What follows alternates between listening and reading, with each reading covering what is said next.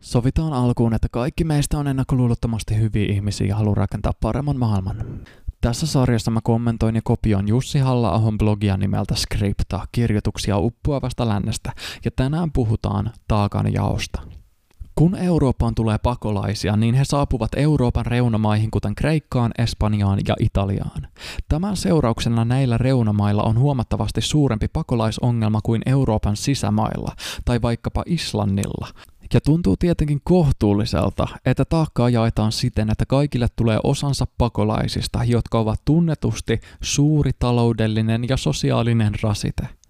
Jos oot käynyt Kreikassa Ateenassa ja sen keskeisimmässä kaupungin osassa Omoniassa, niin oot ehkä huomannut, että se on maahanmuuttajagetto, jossa ei todellakaan kannata liikkua yöllä. Mutta jos kuitenkin varaat halvan hotellisi Omoniasta ja saavut sinne yöllä, niin sä tuut näkemään kadulla nukkuvia ihmisiä, narkkareita, diilereitä ja prostitoituja. Ja tämä kurja tilanne johtuu siitä, että Kreikka kohteli pakolaisiaan ala-arvoisesti eikä myöntänyt sosiaalietuuksia, koska hallitus tiesi, että tällä tavalla taakkaa saataisiin kaettua Eurooppaan koska Kreikka ei ole kykeneväinen pitämään pakolaisista huolta. Seurauksena oli kuitenkin valtava köyhyys Ateenan keskustassa. Kuitenkin mitä tulee näihin taakanjakomekanismeihin, niin näihin sisältyy se, että pakolaisia voitaisiin uudelleen sijoittaa perustuen vastaanottavan maan väestön määrään ja bruttokansantuotteeseen. Suomi on tietenkin vauras ja pieni kansa, ja sen lisäksi erittäin harvaan asuttu juttu. Ja tämän takia halla kirjoitti näihin aikoihin blogitekstin liittyen tähän taakanjakoon, sillä Ruotsin ollessa jo täynnä siirtolaisia on selvää, että Suomen odotetaan ottavan vastaan paljon pakolaisia halla aloitti tekstinsä kuitenkin tunnustamalla tietenkin sen, että Kreikan, Italian ja Espanjan vaatimukset taakanjaosta ovat täysin oikeutettuja, sillä ne ottavat siirtolaisvyöryn vastaan vain ja ainoastaan siksi, että sattuvat sijaitsemaan EUn ulkorajalla, jonka toisella puolella sattuu olemaan paljon köyhiä maita. Vuonna 1997 voimaan tulleen Dublin-sopimuksen menettelyn nojalla pakolaisen tulee hakea turvapaikkaa ensimmäisestä turvallisesta maasta, johon hän saapuu, eli käytännössä Kreikasta, Italiasta tai Espanjasta. Dublin sopimukseen sisältyy myös se, että mikäli turvapaikan hakija eksyy matkallaan esimerkiksi Ruotsiin, niin silloin hänet tulee palauttaa hakemuksen käsittelyä varten ensimmäisen turvallisen valtioon, eli mitä todennäköisimmin Kreikkaan, Italiaan tai Espanjaan. Eli tilanteen epäoikeudenmukaisuus näitä rajavaltioita kohtaan on täysin selvää. Mutta vaikka henkilö palautettaisiin Dublin sopimuksen mukaan ensimmäisen maahan, jotta hänen turvapaikkahakemuksensa voitaisiin käsitellä, niin tilanne ei ole erityisen mukava muille EU-maille ja Suomelle, sillä turvapaikan saatuaan pakolaiset pääsevät osaksi Euroopan unionin vapaata liikkuvuutta ja voivat lähteä käytännössä juuri sinne, minne haluavat.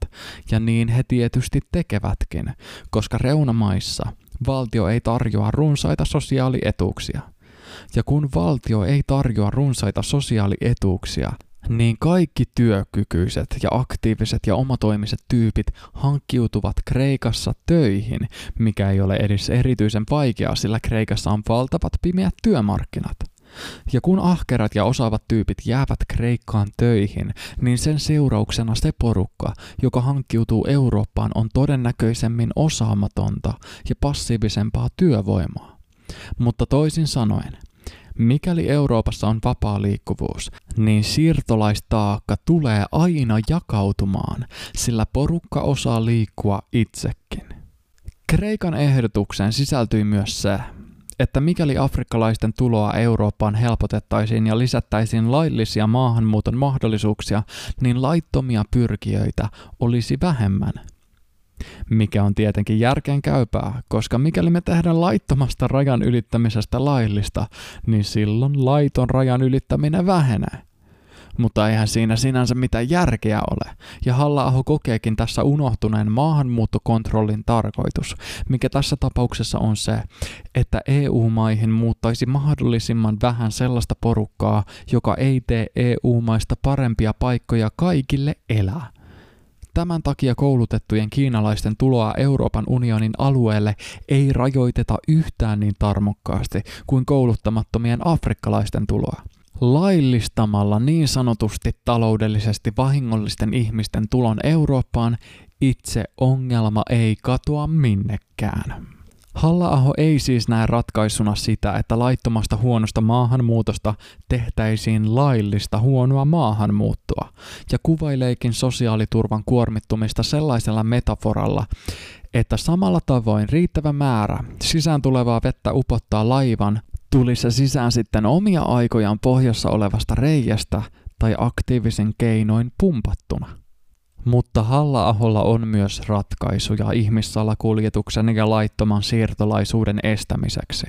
Vastuu ulkorajavalvonnasta kuuluu ulkorajavaltioille itselleen, ja maarajojen valvonta on mahdollista, vaikka ihmissalakuljettajat etsivätkin jatkuvasti uusia reittejä.